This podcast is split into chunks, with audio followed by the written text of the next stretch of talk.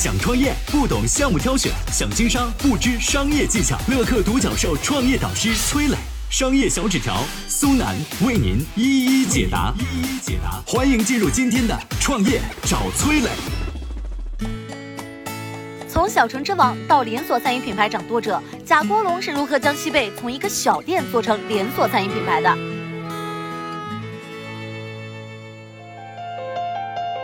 有请崔磊，有请崔磊。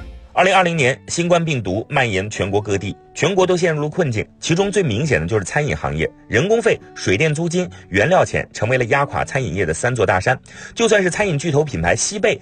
董事长贾国龙也说撑不住了，但是您知道吗？对于贾国龙来说啊，西贝莜面村的成功就是从失败和亏钱开始的。在做西贝之前啊，贾国龙还有个外号叫做“小城之王”。在家乡内蒙古临河，他开过咖啡馆、西餐厅、酒吧，甚至还开过一个小吃广场。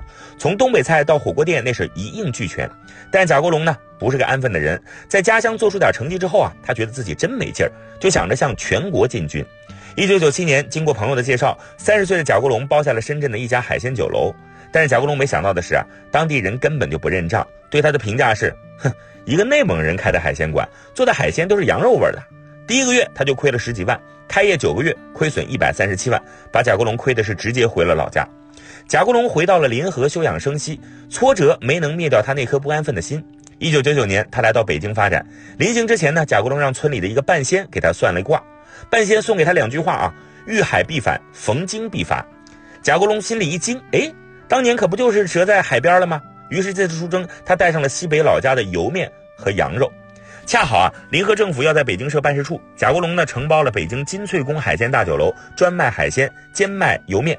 办事处呢和餐厅紧挨着，对方承诺所有的吃饭接待都交给贾国龙了。但是借力打力并没有给贾国龙带来好运。海鲜酒楼赔钱速度刷新了记录，四个月下来一百多万又打了水漂。贾国龙拍着大腿摸着后脑，怎么着都没想明白，这次怎么又会失败了呢？困境之下他会怎么自救？我们有请商业小纸条。嗨，大家好，我是崔磊。下拉手机屏幕，在节目简介里有我的个人微信号。朋友圈我会分享创业思考、商业观察，以及和支付宝、抖音等巨头合作的创业好项目，欢迎您来交流。我们的创业平台乐客独角兽已经汇聚了三万多名各行各业的创业者，欢迎您来寻找资源。有请商业小纸条，请商业小纸条。贾国龙回想自己经营过的所有餐厅，思索自己在北京到底做错了什么。这明明是北京人都喜欢的海鲜呐！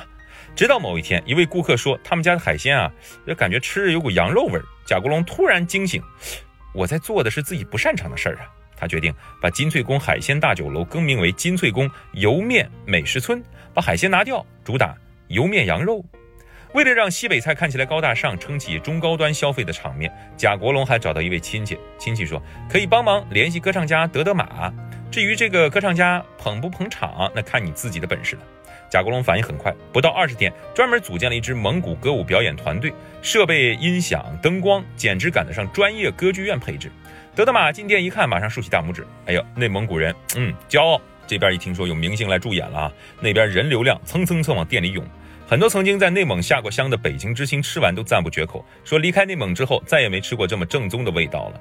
不到三个月，西北莜面村的日均流水就从两万增长到四点五万元。贾国龙一鼓作气，在北京当地媒体砸进了五百多万的广告，餐厅一下子就火了，当年营收一千两百八十二万。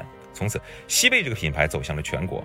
纵看贾国龙创业故事，我们可以看出这个人爱折腾，也很任性，要做什么呀都不遗余力的投入。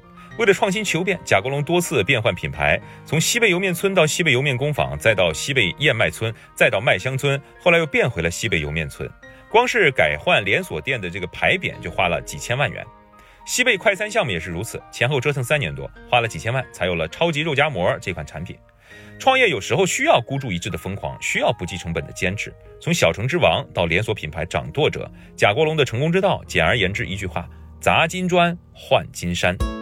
我是崔磊，很多互联网公司啊都曾经邀请我去分享创业方面的课程，包括抖音、快手、百度、阿里、腾讯等等。我把主讲的内容呢整理成了一套音频课程，这套课程啊包含了创业怎么找合伙人、怎么找到投资人、怎么制定正确方向、怎么组建自己的团队等等。相信我，不管你是创业小白，还是有过创业经历的伙伴，这些内容对你来说都有帮助。下拉手机屏幕，在节目简介里边有我的个人微信号，添加微信，这套课程今天免费送给你，快去领取吧。